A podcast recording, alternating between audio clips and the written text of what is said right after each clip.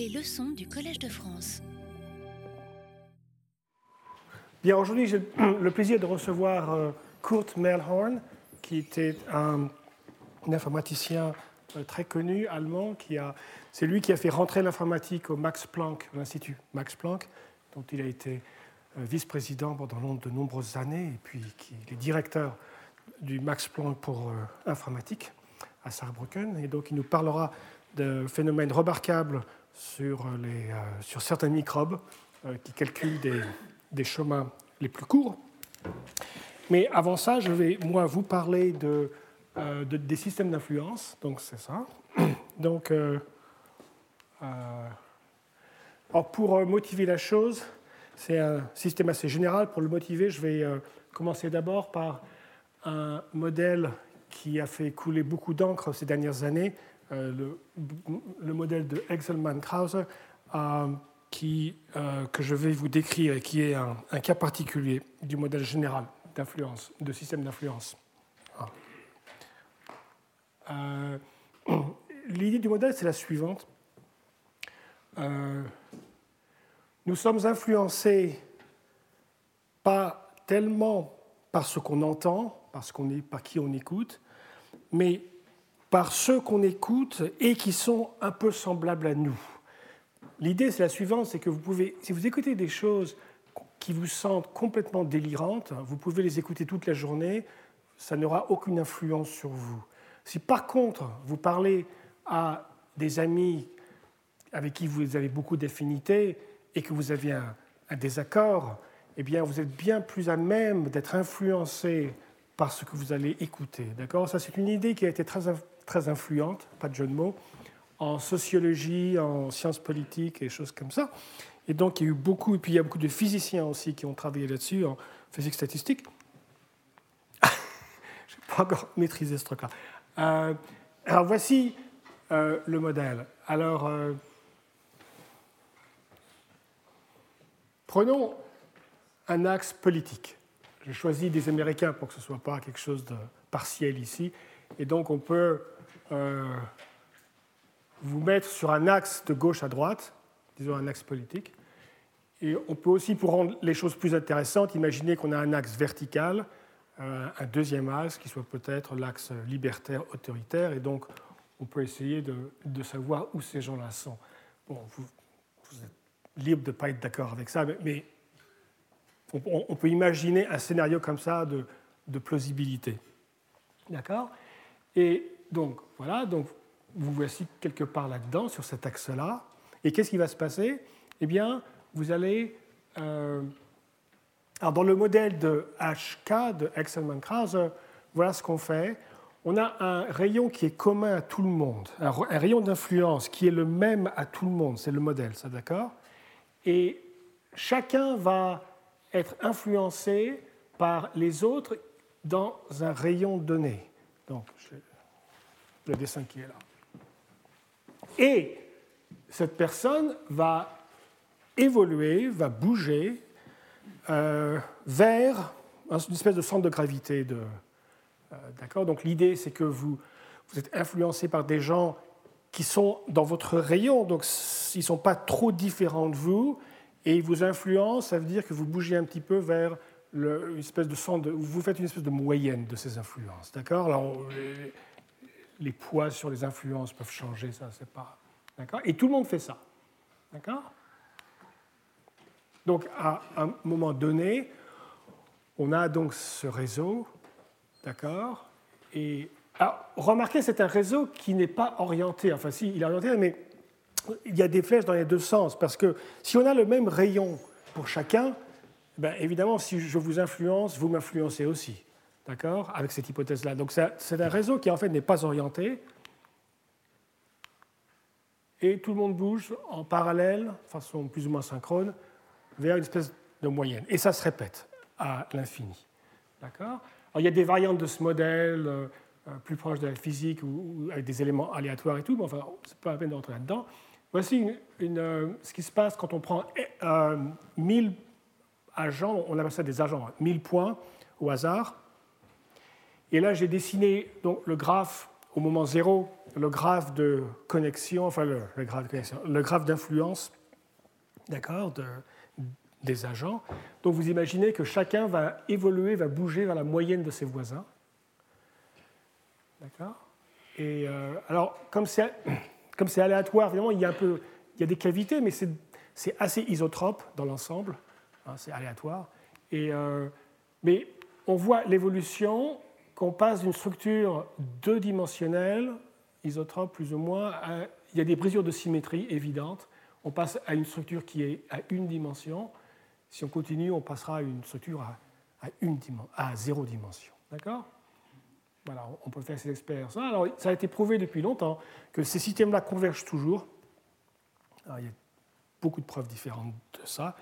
J'ai montré euh, il y a quelques années qu'en fait, ça converge on, pouvait borner la convergence par, en, temps, le temps étant exponentiel en d, c'est la dimension, ici c'est 2, la dimension c'est 2, et n c'est le nombre d'agents, d'accord?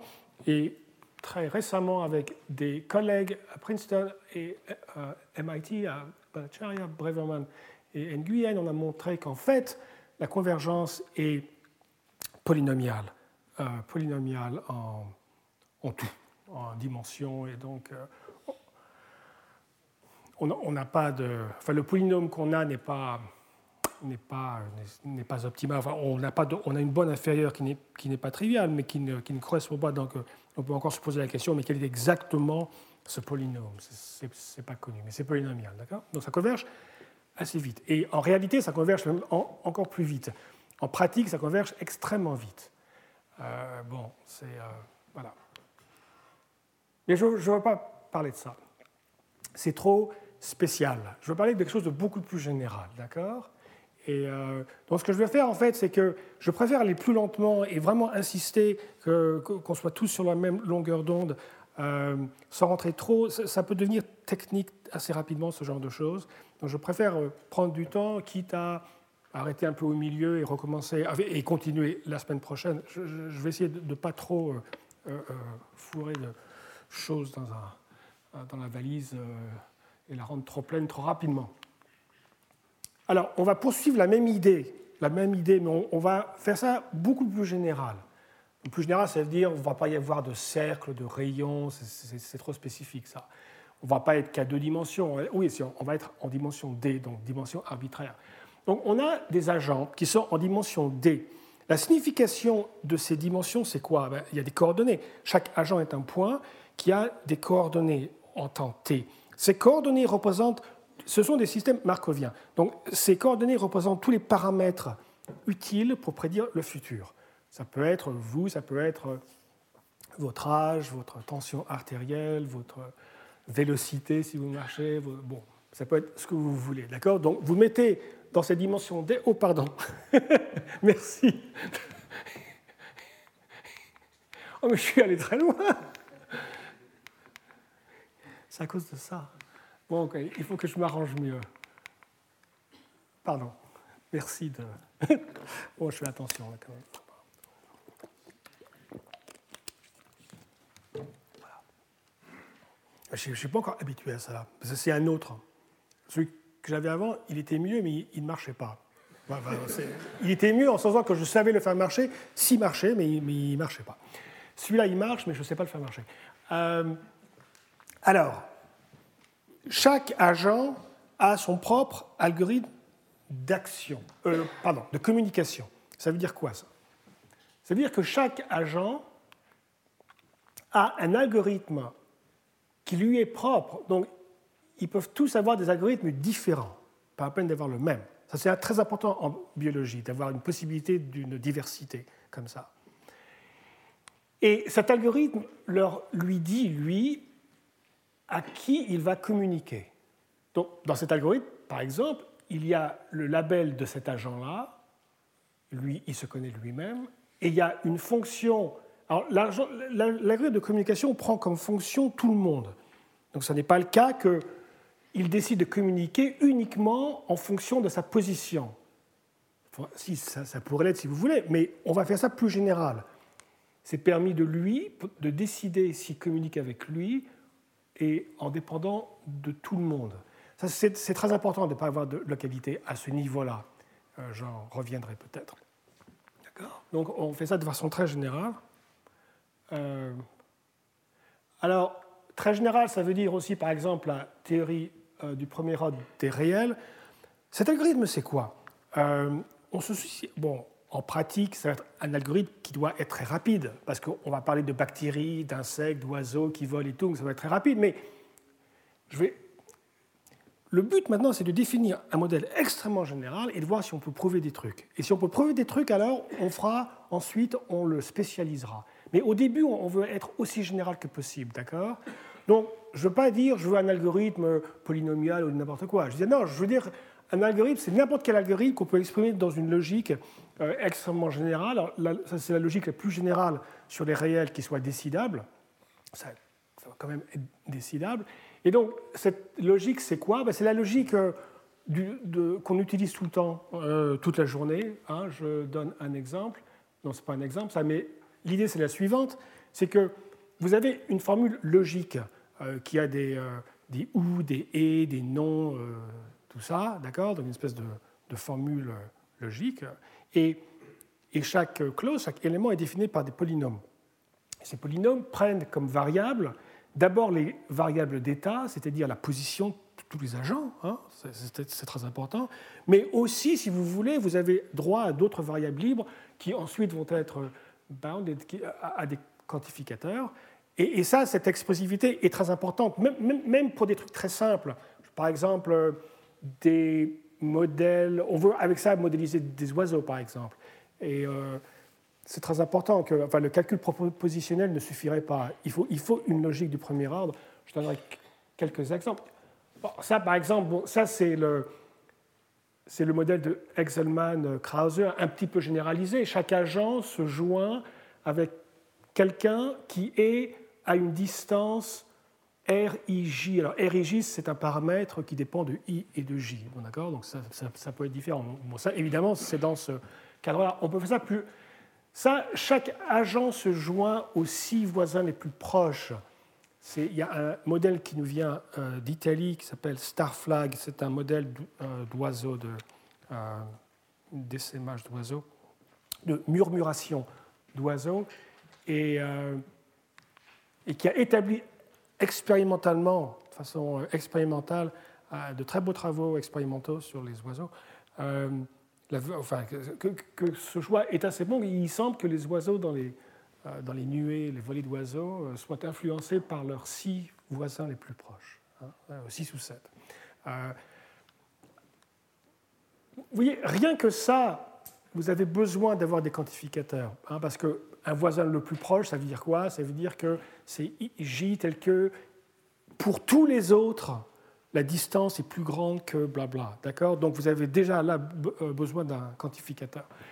Et vous pouvez avoir des trucs un peu plus compliqués. Euh, joindre l'agent à, ses voisins de Delaunay dans une triangulation de Delaunay. Enfin, si vous ne connaissez pas, ce n'est pas grave, mais on, peut imaginer des structures géométriques un peu plus complexes, où là, c'est utile d'avoir justement accès à une expressivité plus grande. Donc, on on s'accorde sur un modèle extrêmement général au niveau de la communication.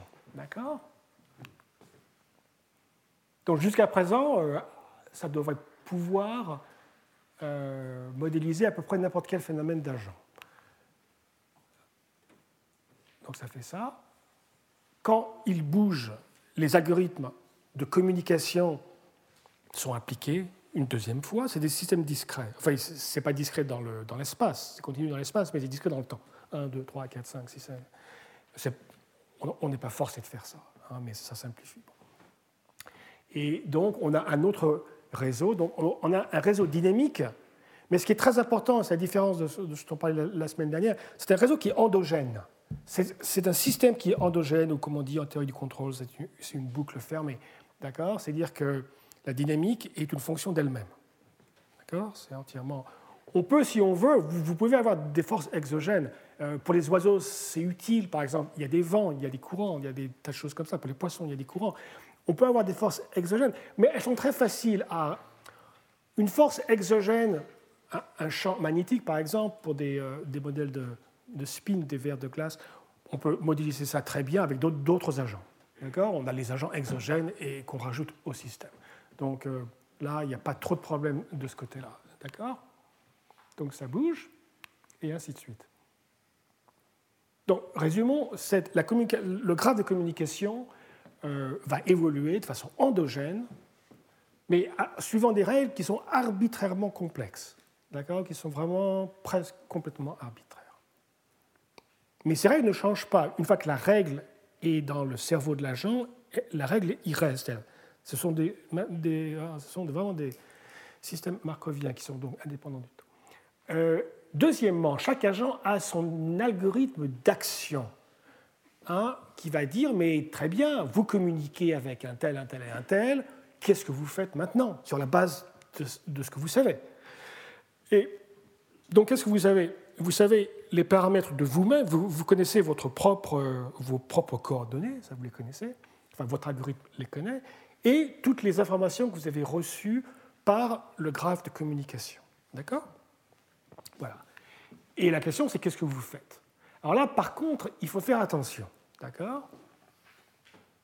Ça, ce dessin, c'est quoi? C'est pour dire, c'est un peu comme si en physique, et c'est là où il faut voir les parallèles et les différences avec la physique, ça c'est un peu comme si en physique, chaque particule avait ses propres lois de physique. C'est un peu idiot ce que je dis, mais c'est vraiment une des grandes différences entre la biologie et la physique, c'est que en physique, euh, les lois s'appliquent à tout le monde. C'est très démocratique. Les lois de Newton, elles s'appliquent vraiment à tout le monde. Et les particules, dans l'ensemble, elles sont les mêmes. Oui, des fois, il y a deux, trois gaz différents, des particules différentes, mais dans l'ensemble, les particules sont toutes les mêmes, qui subissent les mêmes lois. Là, on veut vraiment s'affranchir de ça. On veut vraiment dire non, non, non, non, non, nous, on veut pouvoir modéliser des choses où toutes les particules sont différentes, elles ont des lois différentes, elles ont des algorithmes différents, blablabla. D'accord? Donc ça, c'est important. Alors, formellement, définissant, c'est un peu l'intuition, formellement, c'est quoi un système d'influence? Bah, C'est un système, ce qu'on appelle un système dynamique. Un système dynamique, donc, c'est défini par euh, l'espace réel, enfin, l'espace où, les choses vivent. Alors, ça, c'est le, vecteur de, des euh, configurations, si vous voulez, de l'état, euh, des états, d'accord? Donc, vous avez n agents, chaque agent a des paramètres, des coordonnées, d'accord? Et c'est une fonction qui vous dit en temps de t à t plus 1, qu'est-ce qui se passe? Ça va à un autre endroit. D'accord? Et le but, c'est de comprendre ce qui se passe. Donc ici, par exemple, n est égal à 9, t est égal à 2, il y a 9 agents, et on essaie, pour des raisons que je ne m'explique pas, en fait, il y a une espèce de, trace de chaque agent. C'est le miracle de la miracle de PowerPoint, mais pas sur mon écran. C'est le projecteur qui fait ça. Euh, donc, bon, ça évolue et on, veut savoir euh, comment ça évolue. D'accord? Ce qui se passe. Alors, donc, on a l'état, c'est un vecteur. Enfin, c'est un vecteur, ça dépend comment on lit. C'est un vecteur de vecteurs, ou c'est un vecteur de points, enfin, ou c'est un long vecteur. Euh, d'accord Mais enfin, il y a des n chiffres ici. D'accord? L'action, c'est donc ce qui se passe, c'est dynamique. Donc, x va vers f de x. Alors, f de x, donc, c'est une fonction, mais une fonction qui est un vecteur lui-même, parce que f de x doit préciser ce qui se passe à l'agent numéro 1. L'agent numéro 1 va aller du x1 à ici. Ça, ça, vit en, en dimension d. Ça, c'est le n-ième agent. D'accord? Euh, C'est clair. Et il y a l'algorithme de communication qui, lui, alors G, qui lui vous dit, bah, pour un certain placement euh, des, agents dans un état donné, une configuration des agents. Cette fonction, ces algorithmes, cette fonction va vous dire euh, quel est le graphe de communication. Cette fonction-là est calculée par des algorithmes distribués. C'est très important de voir ça. C'est complètement distribué comme système. Il n'y a pas du tout de, contrôle central. Chaque agent a ses propres algorithmes. Et donc, l'idée, c'est de comprendre ce qui se passe collectivement vu la description des comportements de chacun. Alors, le truc, c'est justement que l'action des agents ne dépend que des voisins. Ça, c'est un, point extrêmement important, c'est peut-être le seul point très important de tout ça. Alors, je m'explique. Elle, par exemple, à ce temps T, disons, elle est influencée, elle communique avec lui et avec avec J et avec K. Ça veut dire que en ce moment, elle est en XI, c'est sa position dans l'espace de dimension D, d'accord C'est sa position, et elle, elle, elle, va bouger, elle va aller à une autre position qui est ça, d'accord Alors il faut bien comprendre ce qui se passe là, que cette fonction ne dépend que de elle-même, de I, de J et de K. D'accord? Donc, pour évaluer cette fonction, il suffit de connaître ce nombre, ce nombre et ce nombre. Alors, pourquoi j'ai mis tous les autres? Parce que le triplet I, J, K, lui, dépend de tous les autres. Ce que je veux dire, c'est que si vous changez ces valeurs ici, les blanches ici, ça risque de changer I, le IGK, parce que ça risque de changer le graphe. Ce que je veux dire, c'est quand le graphe est fixe, le graphe, lui, dépend de tout le monde. D'accord? Mais une fois que le graphe est ce qu'il est, alors, numériquement, son action ne dépendra que de elle-même, de lui et d'elle. Donc de ces trois vecteurs. Chacun est un vecteur de dimension d. C'est clair? Comment? Pourquoi les autres variables existent dans le Ici? Alors, donc, je répète, il se passe deux choses différentes là. D'abord, il, il faut s'accorder sur le graphe, le réseau de communication. Et ensuite, il faut s'accorder sur, euh, sur euh, la dépendance euh, de l'action sur les agents, sur les voisins. D'accord? Alors, supposons que le graphe est ce qu'il est, il est fixe. Une fois que le graphe est fixe, vous avez raison, pour évaluer cette fonction, il suffit de connaître ça, ça et ça. Donc les autres ne servent à rien. Ça, je réponds à cette question. Alors pourquoi je les ai mis si, ça ne servent à rien? Ce n'est pas uniquement pour vous, induire en, en confusion. Parce qu'il ne faut pas oublier Si on n'aimait pas, eh ben c'est strictement faux, parce que ça, suggère que si on n'aimait pas, ça suggère qu'on peut changer ces valeurs-là et que ça reste vrai, mais ce n'est pas le cas. Si vous changez ces valeurs blanches, vous risquez de changer le graphe. Mais si le graphe change, les indices I, G, K vont changer. Donc c'est techniquement faux de dire que ça, c'est une fonction que de I, G, K. G et K sont eux-mêmes une fonction de ça. D'accord? Euh, J'ai clarifié ça, ce point-là. Donc il faut bien voir, il y a la communication qui décide des I, G, K, et puis il y a l'action qui, elle, ne dépend numériquement que de ces valeurs. Bon, ça, c'est le formalisme. En pratique, qu'est-ce qui se passe? Les traits jaunes, les flèches jaunes, sont déterminées par l'ensemble de tout. Ça, ça dépend de tout. D'accord? Ce n'est pas local du tout. Les flèches jaunes sont, dépendent de tout. Une fois qu'on a les flèches jaunes, alors là, pour savoir où on va, pour savoir où elle va, elle, elle n'a qu'à consulter lui et elle, et elle-même. C'est tout. D'accord? Donc il y a cette distinction. Donc, je répète, la localité n'existe que dans l'action. La localité n'existe pas dans la communication. Enfin, elle n'existe pas dans la détermination de la communication. La communication, bien sûr, on pense qu'elle va être souvent locale. D'ailleurs, c'est un point très important, ça. Donc, elle, elle regarde les trois, là, et hop, elle décide d'aller quelque part.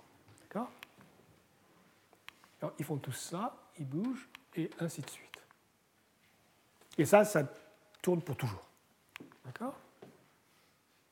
Oui, alors, si le graphe, il était complet tout le temps,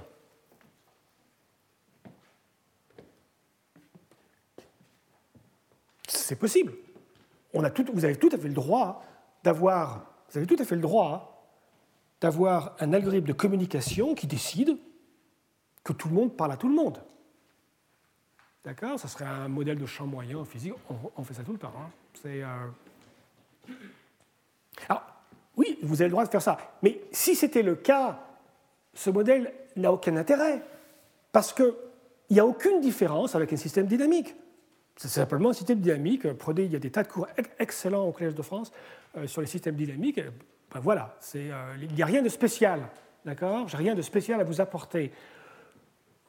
Ce qui change tout, c'est justement le fait que souvent, ce graphe va être assez, assez creux. Souvent, il va pas, ça va être très local en fait. Il ne va pas y avoir trop d'arrêts. Ça ne va pas être un graphe très dense, souvent.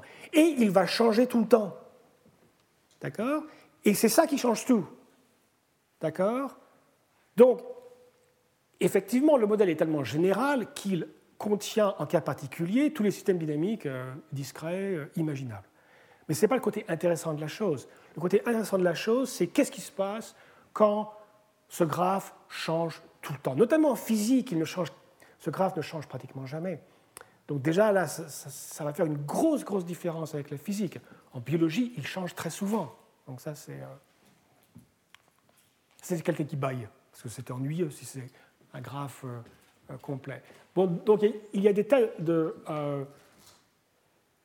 il y a des tas d'applications où on retrouve des partiels, enfin ce modèle, bon, je le présente ici généralisé, et je ne l'ai pas vu généralisé comme ça avant, mais il n'y a rien de nouveau sous le soleil, comme on dit. C'est, euh, euh, on retrouve dans tous ces exemples-là, il y a des papiers où on retrouve, et c'est, des modèles de ce genre-là qu'ils, euh, utilisent, d'accord? Donc le but, c'est d'être très général pour pouvoir...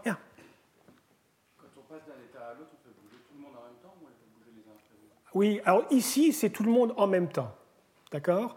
Mais alors, ça, par contre, ce n'est pas du tout euh, mis dans le ciment de façon. C'est pour simplifier les choses. Mais on peut très bien se poser la question si ce n'est pas synchrone, par exemple. Et ça, c'est très important, parce que la, la ce n'est pas évident que, que, tout ça batte en même temps. Ça peut ne pas être synchrone, et alors il se pose des questions de temps qui sont difficiles. Et euh, donc, c'est une très bonne généralisation, mais pour l'instant, c'est assez compliqué. Essayons de ne pas rajouter des trucs encore plus compliqués, d'accord? Mais, c'est la seule raison. Hein. En fait, dans la réalité, je crois que euh, c'est plus logique d'être asynchrone, en fait. Euh,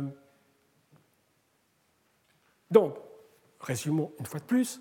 Il y a deux concepts. Un, c'est l'algorithme de communication, et l'autre, c'est l'algorithme d'action. Alors, si on doit choisir, eh bien, il faut choisir un très général, presque arbitraire, c'est cette euh, théorie du premier ordre, extrêmement générale. La communication, bon, on fait un peu ce qu'on veut, on peut communiquer un peu qui on veut, quand, et changer d'avis. Ça, il faut laisser ça très très libre. Par contre, l'action, là, il faut faire très attention. Parce que, bien sûr, le modèle vous permet d'avoir une machine de Turing à chaque agent. La philosophie, c'est pas ça. La philosophie de la chose, c'est pas ça. La, philosophie de la chose, c'est l'émergence. C'est-à-dire que, par exemple, vous regardez des, euh, euh, des termites, c'est peut-être l'exemple le meilleur d'émergence que je connais. Une termite tout seul, c'est un peu bébête, ça ne fait pas grand-chose, mais vous mettez des termites ensemble et vous avez des constructions architecturales qui sont absolument euh, incroyables. Une, termitière, c'est quelque chose de... À l'équivalent humain, c'est quelque chose qui ferait 3 km de haut, un building qui fait 3 km de haut, qui a des systèmes d'air conditionné extrêmement d'air conditionné, extrêmement performants et tout. Il y a des, systèmes de protection s'ils sont attaqués par des euh, prédateurs. Et donc, c'est comment des millions de termites. Donc, ce qui se passe, c'est qu'on pense qu'une termite, ce n'est pas extraordinairement intelligent. Peut-être que ça l'est, hein, on ne sait pas. Mais, mais ensemble, ils font des choses sensationnelles. Et donc, c'est le genre de choses qu'on recherche. C'est comment, collectivement, on trouve des phénomènes au niveau macroscopique, à l'échelle macroscopique, qui sont impressionnants et qu'on ne peut pas vraiment expliquer en regardant chaque agent indépendamment. Mais si vous mettez une machine de Turing à chaque agent, bah, l'agent peut faire ce qu'il veut, de toute façon, il peut calculer n'importe quoi, il peut faire sa termitière tout seul. Oui, c'est possible, mais ce n'est pas l'idée de la chose, d'accord? Donc l'idée, c'est l'action, l'intelligence, l'algorithme d'action, ce sont les facultés cognitives de l'agent, et on va les supposer assez faibles, d'accord? Par contre, la communication, alors vous allez me dire, mais pourquoi ce n'est pas le cas de la communication aussi? L'agent décide à qui il parle, ben, c'est une forme d'intelligence, de savoir à, qui on parle, et donc pourquoi on ne va pas limiter ça? Ah non, parce que très souvent la communication n'a rien à voir avec l'agent. Elle n'a rien à voir avec... Euh, euh, la communication est imposée sur... Euh, mais c'est pratiquement tout le temps. Quand je passe une voiture, quand, j'entends une voiture qui passe près de moi et j'entends le bruit, c'est pas moi qui ai décidé par mon algorithme que j'allais écouter cette voiture. Cette voiture s'impose sur moi, je l'écoute euh, de force. Et très souvent, c'est ça. Il, euh, par exemple, quand ces oiseaux ne suivent que les six oiseaux les plus proches, N'imaginez pas qu'ils ont un algorithme euh, de, de, diagramme de Voronoi où ils calculent les euh, l'algorithme pour calculer les, six, les, six, oiseaux les plus proches. Non, ce n'est pas du tout ça. C'est spatialement, ça s'impose, cette logique s'impose sur eux du fait, euh, du fait de l'évolution du système dans un espace physique. D'accord? Donc là, il faut faire très, très attention. Les facultés cognitives sont vraiment liées à l'action de l'agent communication, il faut faire attention. D'accord? Euh, Par exemple, en, physique, les, communications peuvent, être assez subtiles, bien que les particules ne soient pas d'une intelligence fantastique. Euh, donc ça, ça va être très général. Et ça, par contre, alors, on va, ça c'est le modèle général, mais on va examiner, donc on va examiner deux cas particuliers aujourd'hui et peut-être un peu la semaine prochaine, je ne sais pas, le, cas diffusif et après, le cas non diffusif, euh, alors le cas non diffusif, je parlerai des vols d'oiseaux, qui est un exemple de système d'influence non diffusif. Et là, je parler donc du cas diffusif. Alors, c'est quoi le cas diffusif? C'est peut-être le plus simple qu'on puisse imaginer. Ça, ça, rejoint un peu le modèle de Hexeman-Krause. Euh, euh, Et c'est que un agent regarde ses voisins, donc ses voisins, et fait une combinaison convexe. D'accord? Donc il va évoluer à l'intérieur de l'enveloppe convexe euh, de ses, voisins. Ça s'appelle diffusif parce que tous les systèmes diffusifs peuvent être modélisés très facilement par, enfin très logiquement par cette. Euh, la diffusion, c'est une combinaison convexe de, voisins. C'est vraiment euh, philosophiquement, c'est ça. Et donc, elle, par exemple, une fois qu'elle sait à qui elle communique, alors, entendons-nous bien sur le sens des flèches. Elle, elle n'est influencée que par lui, lui, elle et elle, d'accord? Lui l'écoute, mais pas dans l'autre sens. Donc, son action va dépendre uniquement des quatre. Elle prend l'enveloppe convexe et elle se déplace dedans. D'accord? Voilà. Ça, ça permet en particulier de modéliser Exelman-Krasel. D'accord Ça, c'est le modèle. La question, c'est est-ce qu'on peut prouver quoi que ce soit? A, priori, ça semble absurde de penser qu'on puisse prouver quoi que ce soit sur un truc qui est tellement général. D'accord? Ça aussi, ça va être très général, parce que vous avez la possibilité de mettre n'importe quel poids vous voulez, euh, que vous voulez. Vous pouvez avoir une famille très grande de poids euh, convexes. Quand vous, c'est euh, un espace convexe, vous pouvez aller où vous voulez dedans. Il y, a, beaucoup de possibilités. Et puis la communication est extrêmement est, arbitraire. Et donc, est-ce qu'on peut prouver quoi que ce soit? D'accord? Alors, qu'est-ce qu'on fait en pratique? On fait des expériences. On simule tout ça pour voir ce qui se passe dans la réalité. Et donc, euh, on fait des expériences à deux dimensions, et puis on, change les algorithmes de communication, on, essaie de les faire euh, simples, et puis compliqués, et encore plus compliqués, et puis et on voit ce qui se passe expérimentalement. Et qu'est-ce qu'on voit? Toujours, toujours, toujours, on se rend compte que n'importe quel algorithme de communication on peut lui mettre dans, euh, on, peut rentrer, quoi qu'il se passe, il se passe toujours ça. Toujours, toujours, toujours. Oui, ça, si vous regardez trop, ça va vous donner. Euh, c'est un phénomène d'hypnose. Euh, ça va devenir périodique. D'accord? Alors, peut-être pas périodique, périodique ça peut être ce qu'on dit asymptotiquement périodique, c'est-à-dire que ça ne tombe pas forcément dans une orbite périodique et puis ça y est, ça reste là, mais ça, s'y rapproche de plus en plus. D'accord? La période peut être 1, euh, enfin, euh, ça peut aussi converger aussi, et ça reste euh, sur place, mais souvent ça. Et ça, expérimentalement, c'est toujours le cas. Donc, on va essayer de prouver que c'est le cas. Évidemment, on ne peut pas prouver ça parce que c'est faux. Et le théorème donc, que j'ai prouvé, c'est le suivant. Ces systèmes-là sont presque tout le temps périodiques, asymptotiquement périodiques, mais ils peuvent ne pas l'être. Et c'est là que la chose devient très intéressante. Ils peuvent être chaotiques, ils peuvent même être Turing complet. On peut faire une machine de Turing avec ça, ce qui semble assez surprenant. Euh, et les systèmes bidirectionnels ont des attracteurs fixes. Je vais je vais sauter ça. Je vais me concentrer sur la première euh, truc. Alors, d'abord, ça veut dire quoi Almost surely. Euh, presque toujours. Presque sûrement. Ça veut dire quoi, ça? Ben, ça veut dire qu'on perturbe quelque chose. Ben, il faut forcément perturber quelque chose parce que ce théorème nous dit que ça peut être, ça peut converger, ça peut être périodique, ça peut être chaotique et ça peut être Turing complet. En fait, Turing complet, ça veut dire que ça peut tout être. N'importe quel comportement dynamique peut être obtenu avec ces systèmes-là. Ils sont universels en ce sens-là. Voilà. Donc, il faut bien perturber ça pour savoir si c'est un cas ou l'autre. Et donc, ce qu'on va faire, c'est on va perturber le système. Alors, comment on perturbe le système? Il faut faire attention. Généralement, il y a deux façons de perturber un système. Ou bien on peut perturber les conditions initiales. Les agents, ils sont au début, vous leur donnez un petit machin, et puis hop, et tout va bien, et ça part. Mais ce n'est pas ce qu'on va faire. Ce n'est pas ce qu'on va faire. On ne va jamais perturber les agents. Eux, ils sont ce qu'ils sont. Par contre, on va perturber les, les règles par epsilon. Alors, je vais e-, expliquer ce que ça veut dire de perturber les règles de communication. Les règles de communication vont être perturbées par epsilon, et je vais expliquer ça. Donc, une fois qu'on fait cette perturbation-là, c'est une perturbation qui est infinitésimale, vous définissez une mesure là-dessus, et on verra qu'avec probabilité 1, c'est même plus que probabilité 1. Probabilité 1, c'est faible. C'est, les, nombres transcendants, ils sont probabilité 1, mais euh, euh, euh, c'est beaucoup plus grand que ça. C'est pas plus grand, quoi plus grand que probabilité 1 J'expliquerai.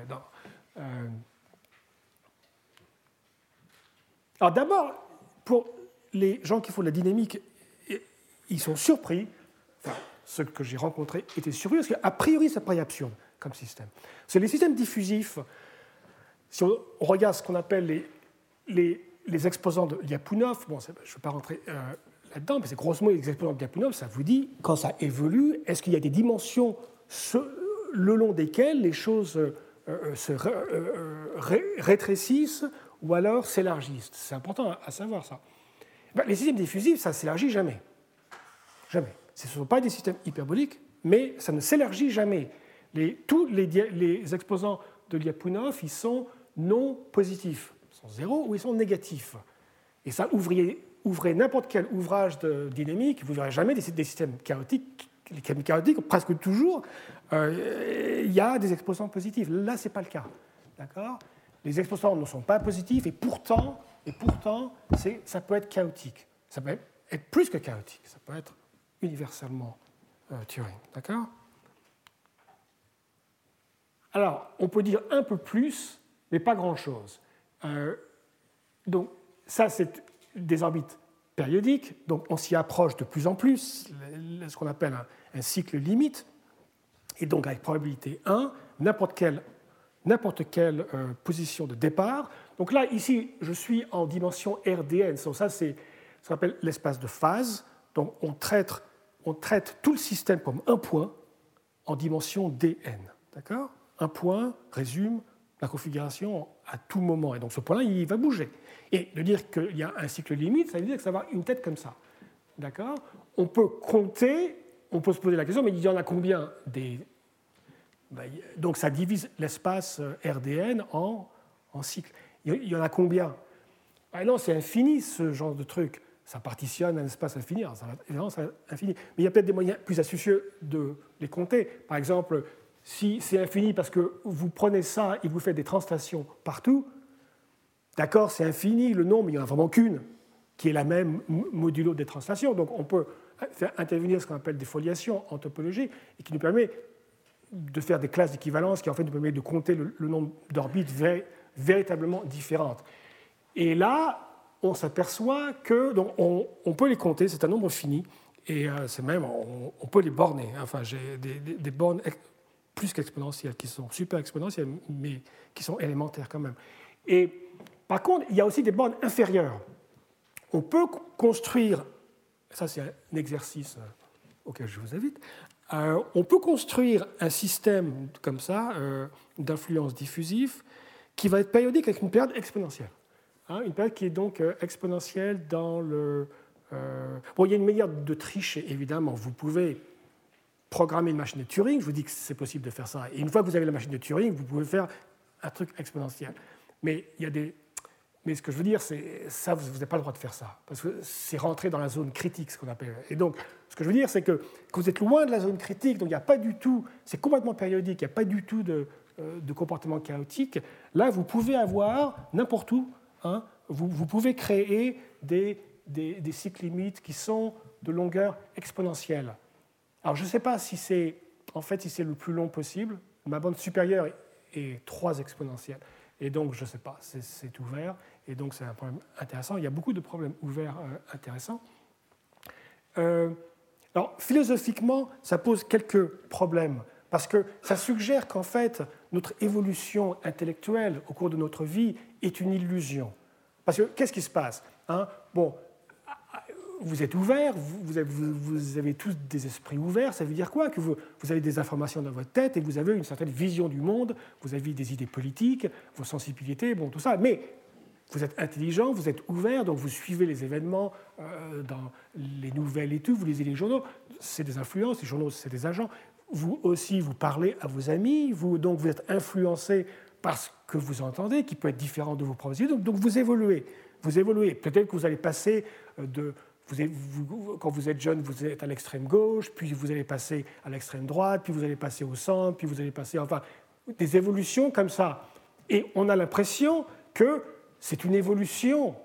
Évolution, quand même, donne à une connotation de progrès, généralement, dans le terme évolution. Vous évoluez. Oui, il a évolué. Il est passé d'une extrême à une autre. Il a évolué. Mais en fait, ce théorème dit que c'est une illusion complète. Vous êtes ça en, fait, c'est un grand cycle. Et que de toute façon, vous êtes en train de tomber sur le cycle, euh, que, vous, que, vous que, vous fassiez des efforts pour, pour être ouvert ou, pas, ça, ne changera que la, période du cycle. Alors, si vous êtes très ouvert, la période va être un peu plus longue, peut-être. Mais, de toute façon, quoi qu'il arrive, euh, vous allez retomber et vous êtes coincé dans un cycle d'évolution euh, permanente. Un peu comme un animal de, basse-cour, mais à moins que vous soyez dans la zone critique. On va en parler, c'est la zone critique où là, tout peut se passer, où vous pouvez être une machine de Turing. D'accord? Et là, c'est un bon exemple d'émergence, parce que chaque agent est extrêmement limité. C'est un système diffusif. Un agent ne peut faire. Sa seule cognition, c'est de faire des moyennes sur les voisins. C'est quand même pas euh, extraordinaire. La possibilité de calcul, c'est très limité. Et pourtant, si vous êtes dans la zone critique, vous pouvez faire des machines de Turing. C'est-à-dire, vous pouvez tout faire, en fait. D'accord? Mais c'est très difficile d'y être. Alors, c'est justement ce dont je veux parler, euh, c'est cette zone critique surtout. Et euh,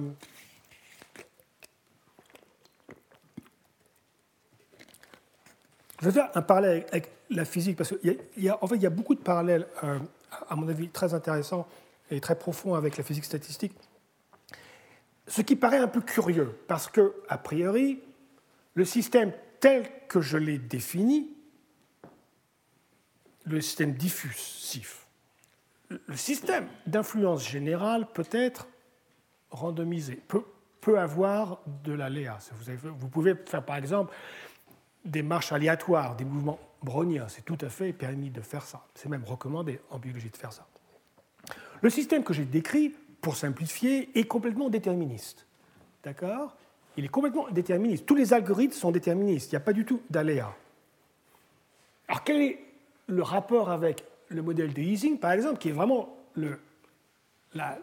l'épitomie, comme on dit, de, systèmes aléatoires, d'accord, de boîte de probabilité Eh bien, il y a un parallèle très grand, d'accord? Et je veux vraiment insister là-dessus. Alors, voilà ce qui se passe c'est que, comme je vous l'ai dit, dans l'ensemble des régimes, donc parlons de l'espace de perturbation. Donc vous avez ce système-là et on va le perturber. Je n'ai pas encore euh, précisé comment on perturbe, mais je le ferai, d'accord? On va perturber le système un peu. Donc on a un espace de perturbation. D'accord? Et dans cet espace de perturbation, ce que j'ai dit, c'est que la probabilité, prenons un espace borné de de perturbation. Dans cet espace-là, vous, prenez un point au hasard, à probabilité 1, le système va être périodique. D'accord? Extrêmement rarement, probabilité zéro, ça veut, vraiment me dire rare, hein, ça ne va pas se passer très, souvent, vous allez tomber sur une zone chaotique. Ou une zone... Alors ça veut dire qu'il y a une frontière, ce qu'on appelle la frontière critique, la région critique, qui est entre la région où on a le chaos et tous ces machins compliqués, et la région périodique où en fait une espèce de... Alors j'ai dit énergie et entropie parce que bien que le système soit déterministe, on peut définir, et même on doit définir un concept d'entropie. Il y a même euh, plusieurs euh, variantes d'entropie qu'il faut considérer. Car en fait, il se comporte comme un système aléatoire, bien qu'il soit complètement déterministe. D'accord? Mais le chaos, ça vous savez, le, le chaos, c'est un phénomène déterministe, euh, mais qui a bien, bien évidemment des, tas de, euh, composantes qui, ressemblent énormément à, des phénomènes aléatoires. Ben là, on retrouve ça.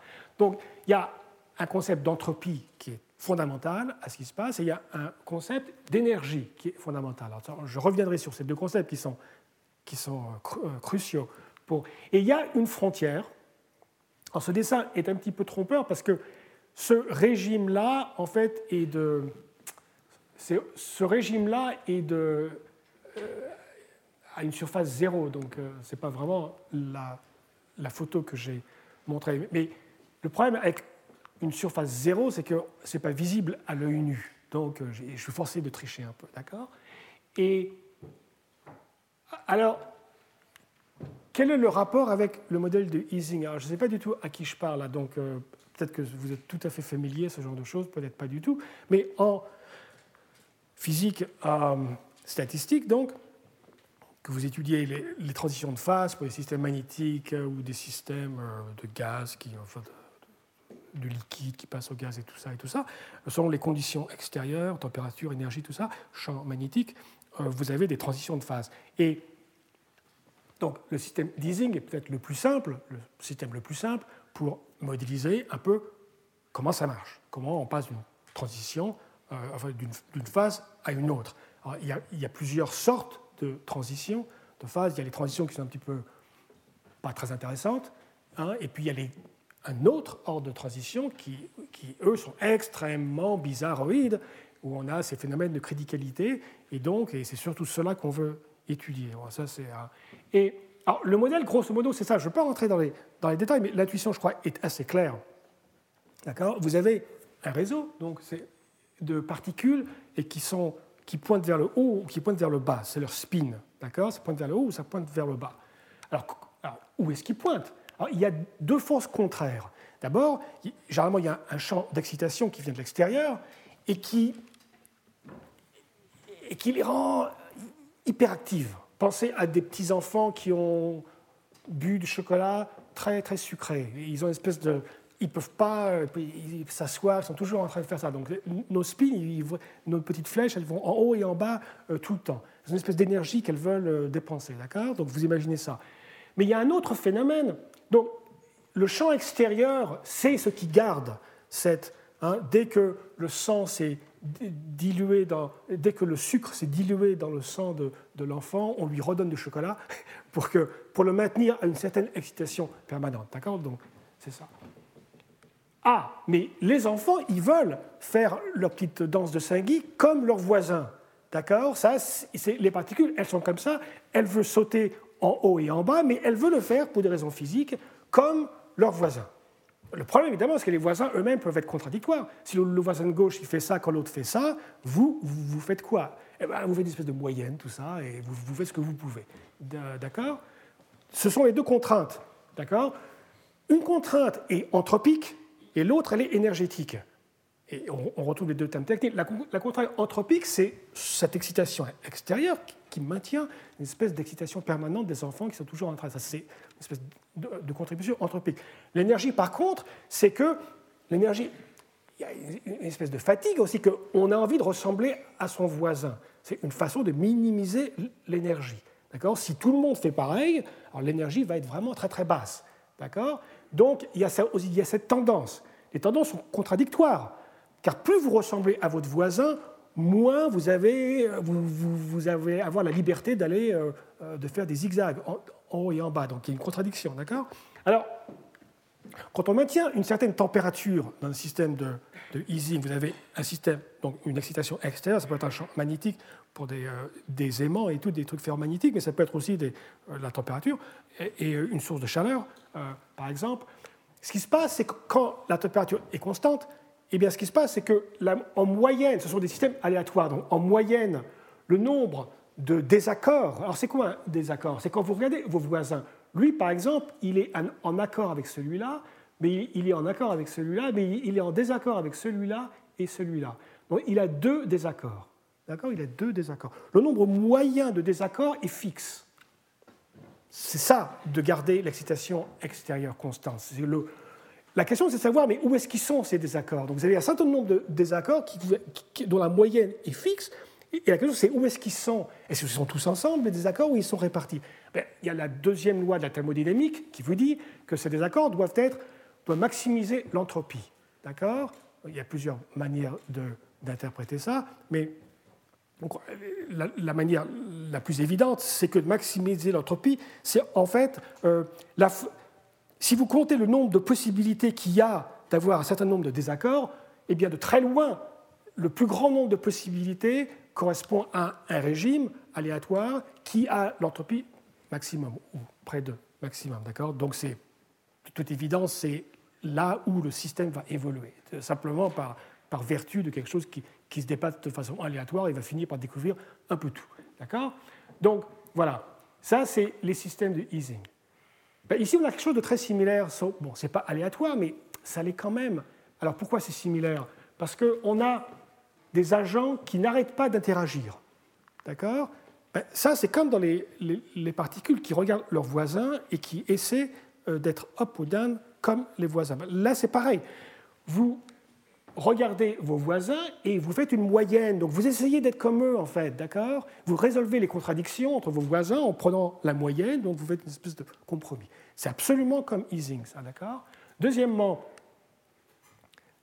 euh, enfin non, c'est ça qui est comme easy. ça, c'est les agents, c'est un système qui dure tout le temps. Hein. Le système ne s'essouffle jamais, ça dure tout le temps. Donc ça interagit tout le temps.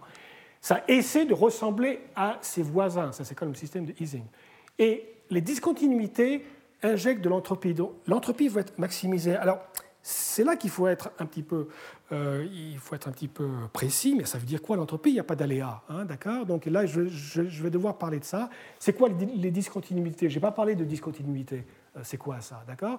Donc, je vais expliquer ça, mais modulo l'explication, vous voyez quand même le parallèle très très grand avec les systèmes de Ising. Mais il y a une grosse différence. Ça, c'est beaucoup plus compliqué, c'est beaucoup plus complexe d'un point de vue descriptif, d'un point de vue logique. Pourquoi? Parce que, euh, comme le dit très bien la physicienne Annick Len, en, en physique statistique, l'émergence, elle est bottom-up. Elle vient du bas, vers le haut. On regarde l'interaction euh, et puis on, ça s'éloigne, on voit s'il y a des grandes corrélations entre, entre des, particules éloignées, et on regarde ce phénomène comme ça. Il n'y a jamais de retour.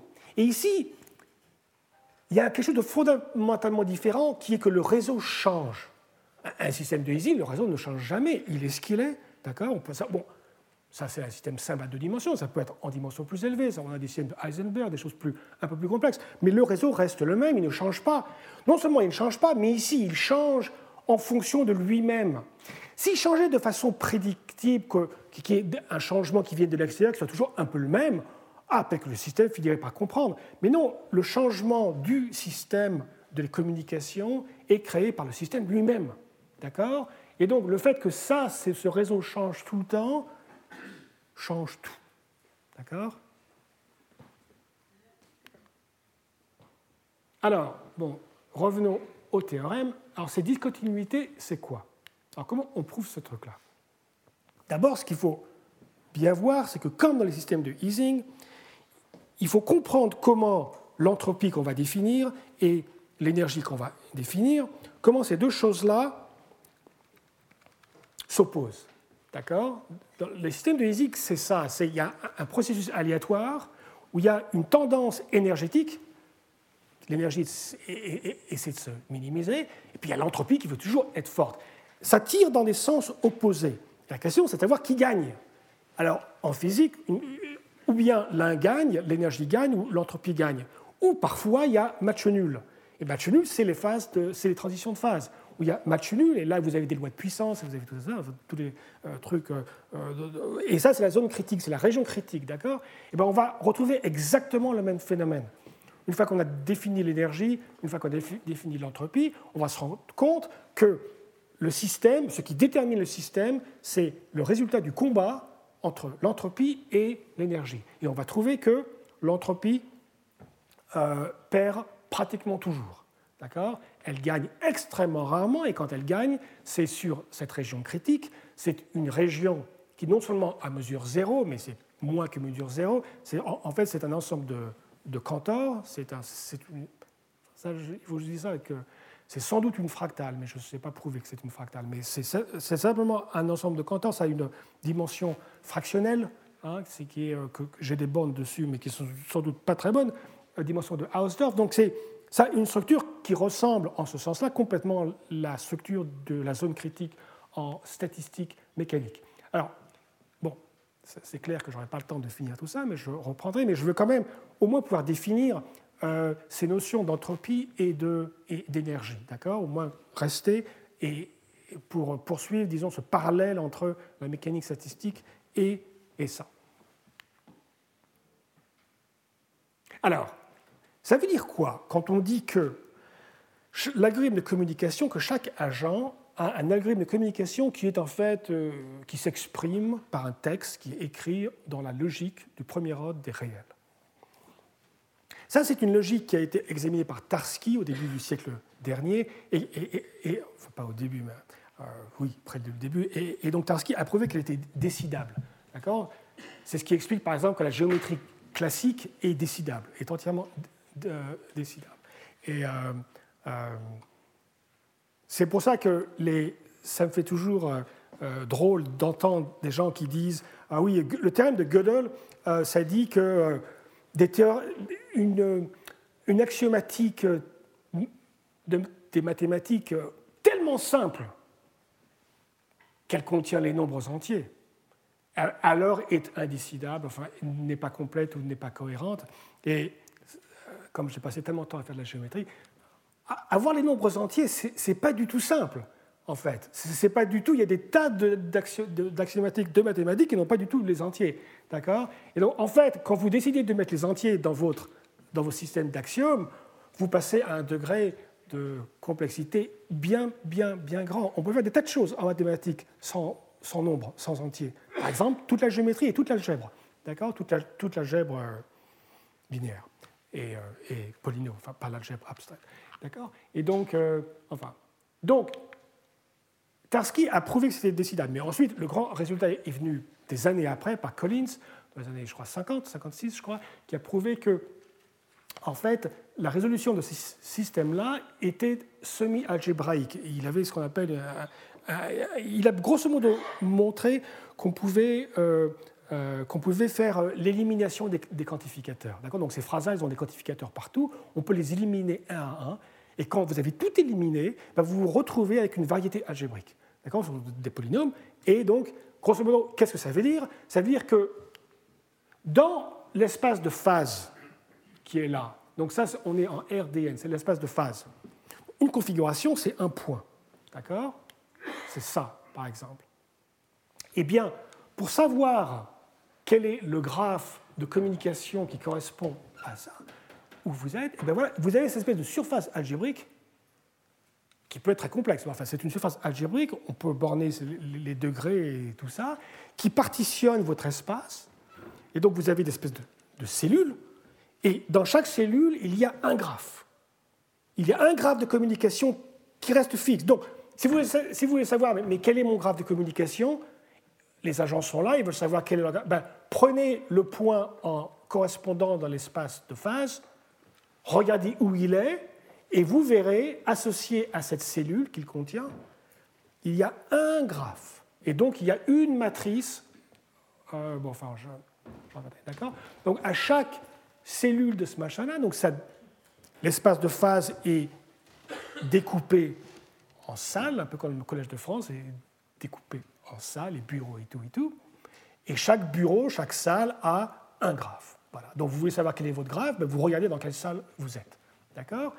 Mais c'est des surfaces algébriques. Alors, une manière pratique de représenter une configuration, au lieu d'avoir un vecteur Rn, c'est facile d'avoir, c'est plus pratique d'avoir une matrice n par d, où chaque rangée, la première rangée vous dit la position de l'agent numéro 1. Donc il faut d nombres, ce sont les coordonnées de l'agent numéro 1, ça ce sont les coordonnées de l'agent numéro n. D'accord? Donc c'est une matrice d par n par d. D'accord? Voilà, on va représenter les configurations comme ça. Alors, associé à cette cellule, on a une transformation de convexité, donc c'est une, une, une, matrice stochastique, d'accord? Une matrice stochastique arbitraire, hein, qui est associée, et donc on a la même matrice associée à toute la cellule. Donc, toutes ces cellules-là, chacune a sa propre matrice stochastique. Et maintenant, l'évolution est très facile à comprendre.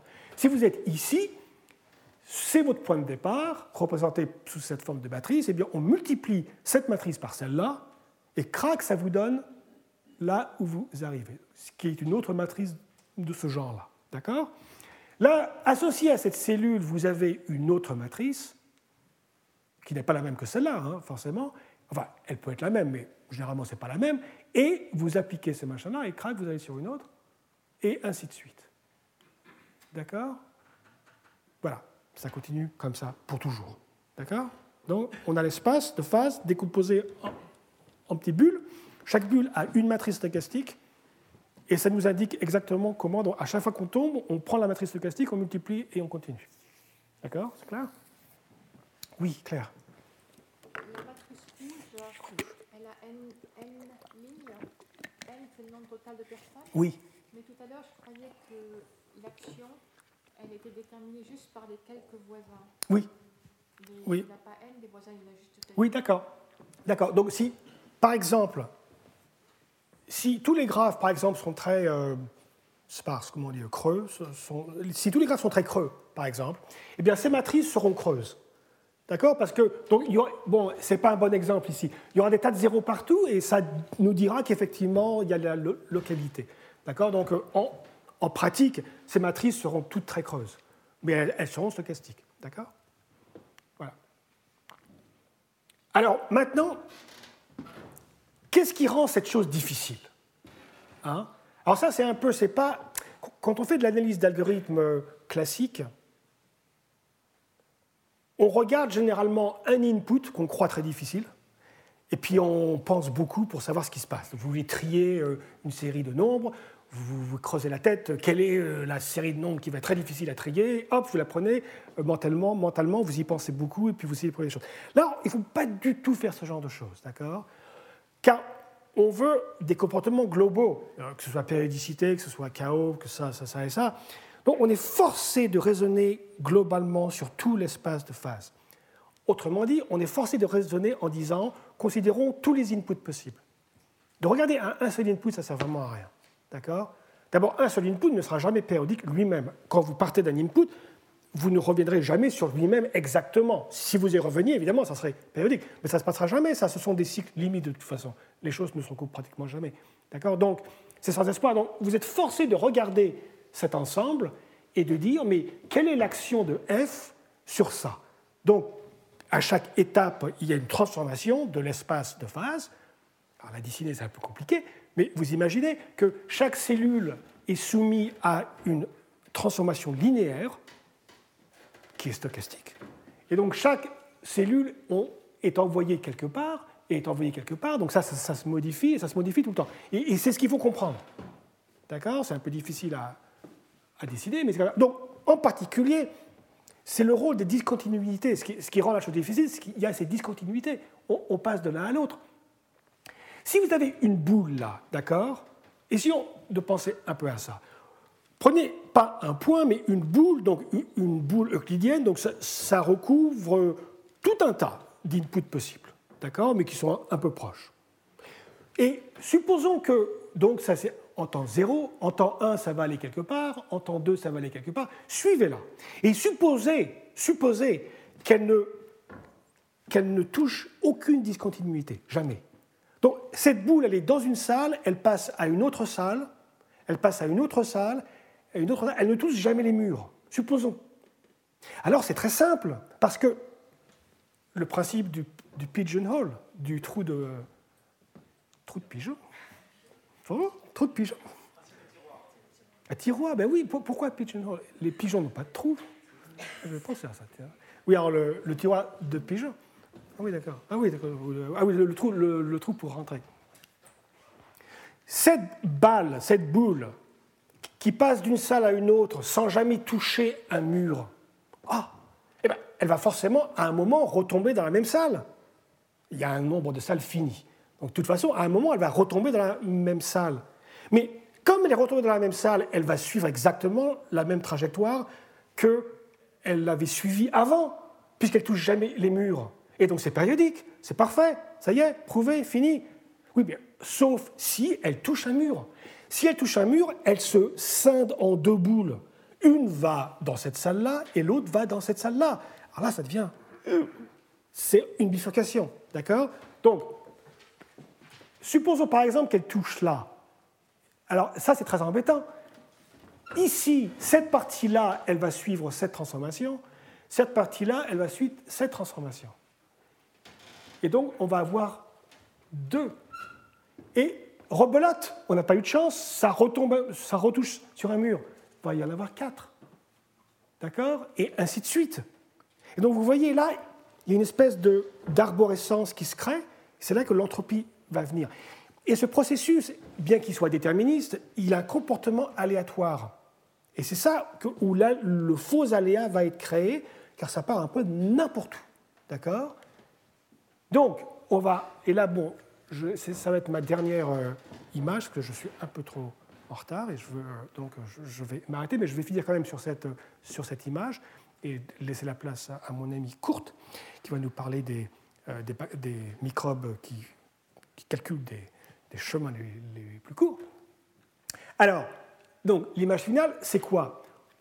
Ce qu'on veut faire, c'est avoir un schéma où on peut suivre l'évolution de l'espace de phase à chaque instant. Donc, ce qu'on va faire, c'est on va dessiner l'espace de phase à l'instant 0. Alors, je l'ai un peu aplati parce qu'on n'est qu'à trois dimensions, enfin, on n'est qu'à deux dimensions même sur l'écran, mais c'est en dimension dn, hein, c'est une dimension très grande. Donc, on représente ici cette décomposition, donc algébrique euh, qu'on connaît grâce à M. Collins, d'accord? Et on va suivre dans le temps. Et on se trouve avec une structure d'arbre.